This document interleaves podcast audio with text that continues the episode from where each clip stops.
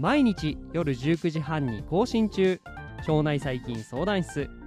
現役の研究者である鈴木大輔が腸内細菌にまつわるさまざまなエピソードを論文等の根拠をもとにお届けしております。腸内環境や腸内細菌について詳しくなりたいあなたと一緒に楽しく最新の知見を学んでいきます。この番組は腸内細菌研究に基づいた医療創薬を推進するメタジェンセラピューティクス株式会社の提供でお送りいたします。今日も一緒に腸内環境の世界へ飛び込んでいきましょう。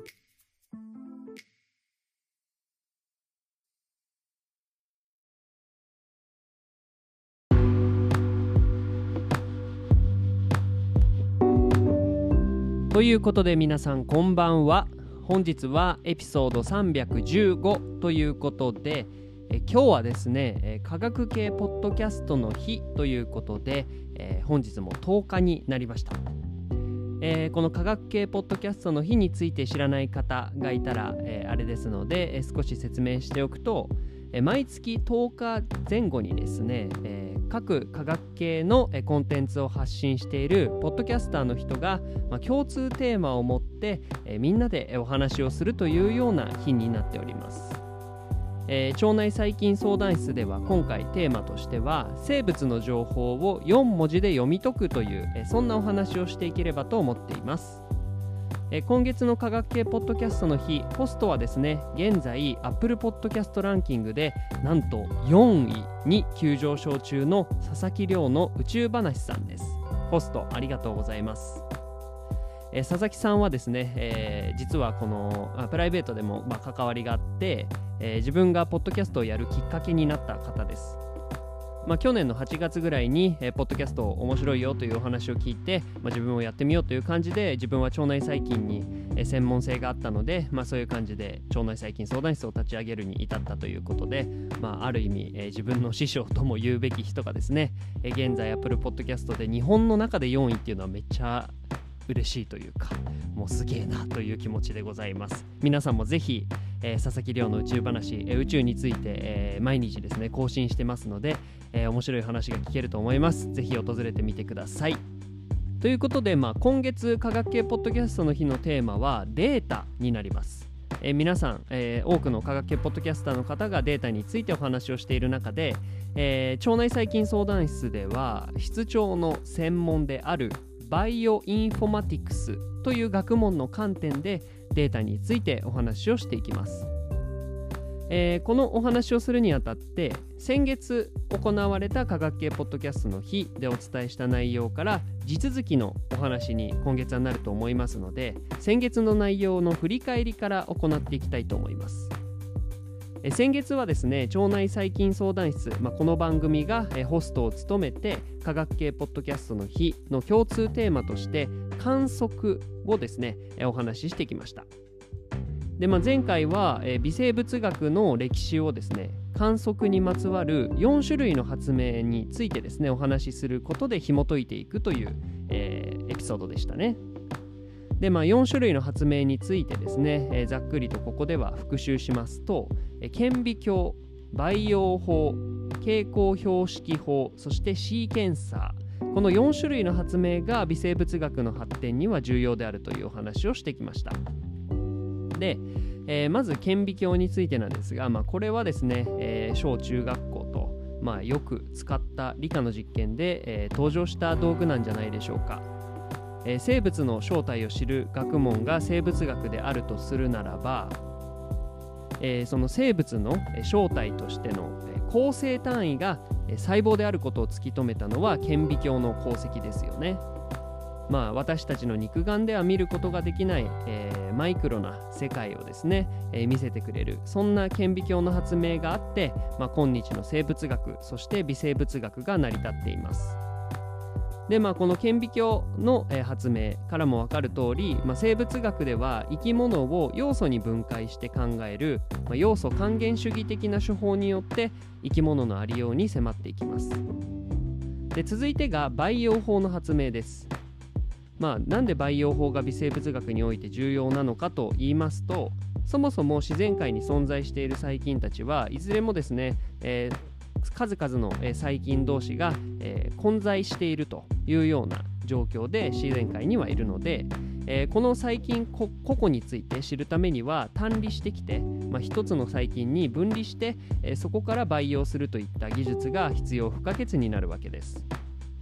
そこで培養法の確立、そして無菌操作の確立等が今日における微生物学会というか、微生物学のスタンダードになっていますし、この技術がなければ微生物学では研究ができないことがかなり多いと思います。で、続いてが傾向標識法の発明です。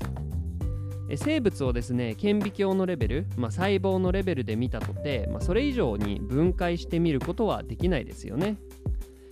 というのも、生物の最小単位というのが細胞だから、もうそれ以上分解することができないというような、その通りですよね。一方で、もう少し細胞の中でしっかり何が起きているのかを見たいよというようなことがあると思います。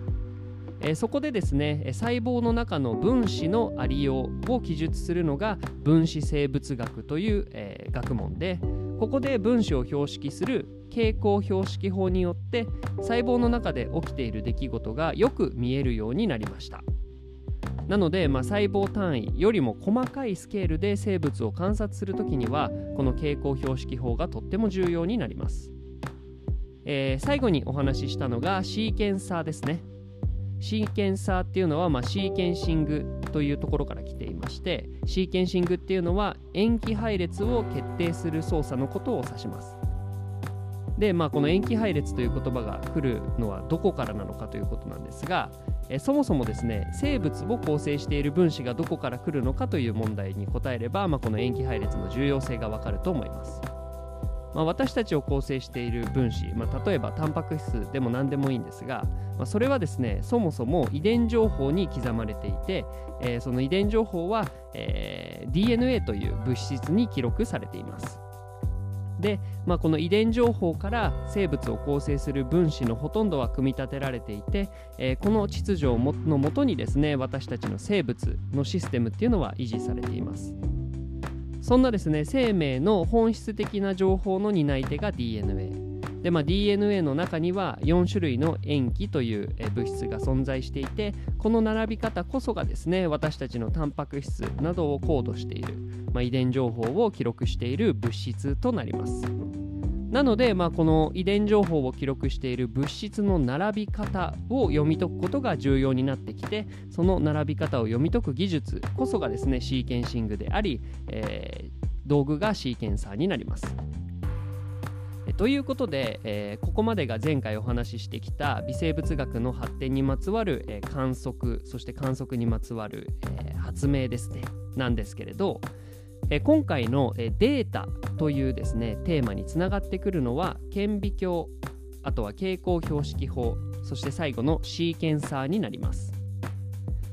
これらから得られるデータはいずれもですね、画像データですよね。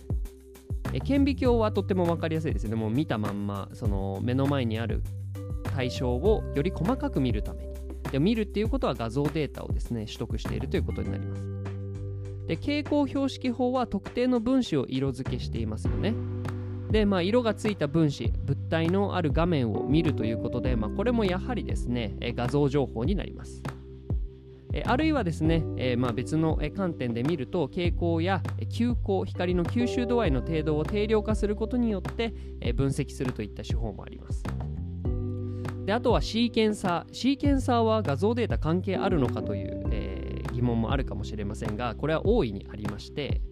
シーケンサーは塩基配列を構成しているアデニン、グアニン、シトシン、チミンという物質の構成要素それぞれにですね、蛍光色素が割り当てられていて、これそれぞれが発色することによって塩基配列を決定することができる、それがですね、シーケンサーのざっくりとした技術になります。で、この各塩基配列に割り当てられた蛍光色素の発光、発色を読み解くベースコールと呼ばれる行為ですが、これをすることによって塩基配列を読み取ります。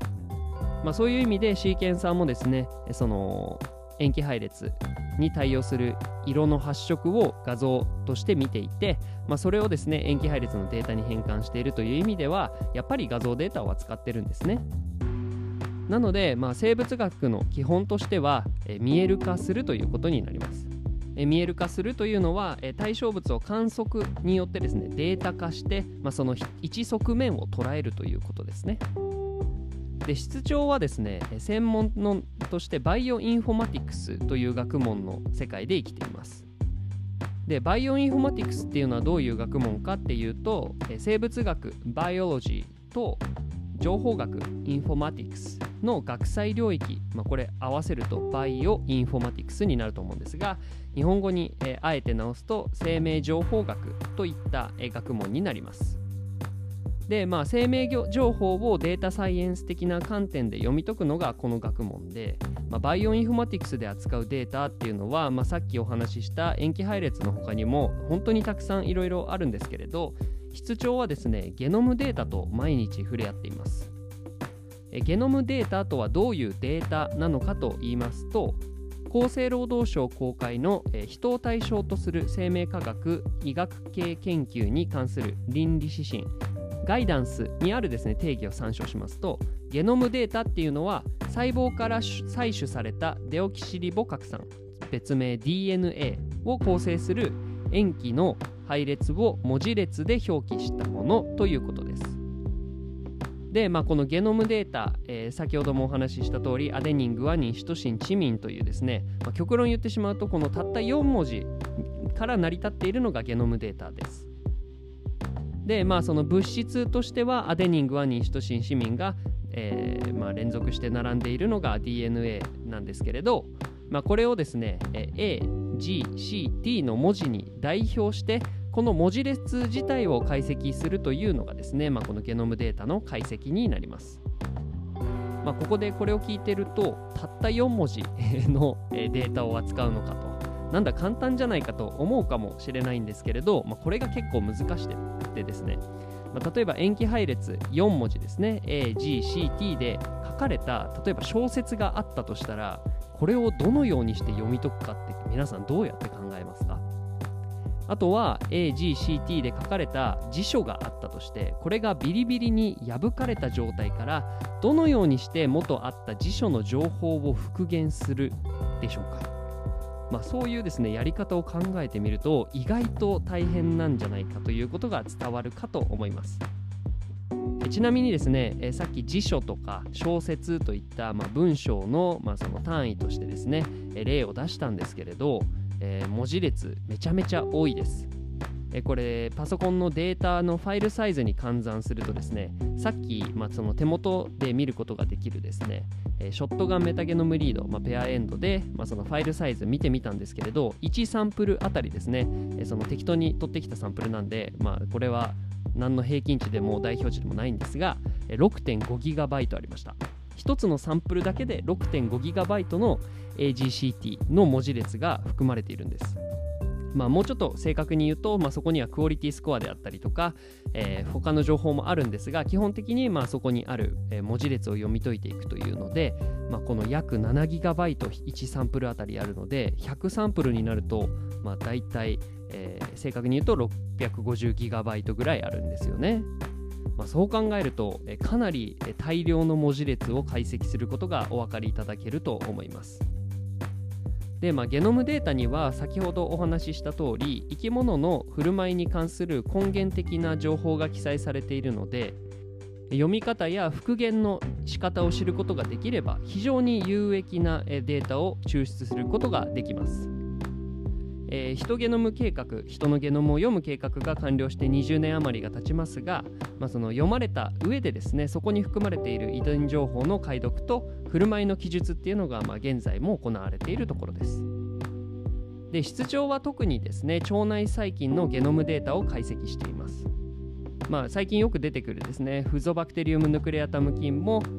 解析したことがある細菌の一つです。で、バイオインフォマティクスは、このようにゲノムデータ、文字列の中にある、有益な情報を探し出してくる、宝探しのような感覚があって、個人的には面白いなというふうに思っています。塩基配列はですね、みんなが一様にですね手に入れることができます。論文を例えば、パブリッシュする発行するにあたってですね、そこに使用されたデータの提出等も義務付けられる場合が多くて、最近はそのゲノムデータなんかも、登録されていて、論文公開後にはみんながアクセスできるような状態になっているので、基本的にはみんなが望めば手に入るような状態なんですよね。で、みんなが一様に手に入れることができるこのゲノムデータに対してですね、読み解き方、どう解釈するのか、ということがですね、バイオインフォマティクスのミッションの真骨頂です。そんなこんなで、今日も4種類の文字とにらめっこしている室長でした。今回はゲノムデータを構成する4文字のデータについてお届けしました。他のチャンネルでもデータにまつわるさまざまなお話を聞くことができるので、ぜひ皆さん、他のポッドキャスターの方の番組もですね、これを機会に訪れてみてはいかがでしょうか。腸内細菌相談室では番組に対する感想や質問、リクエストを募集しています。 Twitter や Instagram、 Apple Podcast や Spotify からいつでもご連絡ください。この番組はメタジェンセラピューティクス株式会社の提供でお送りいたしました。それではまた明日お会いしましょう。バイバーイ。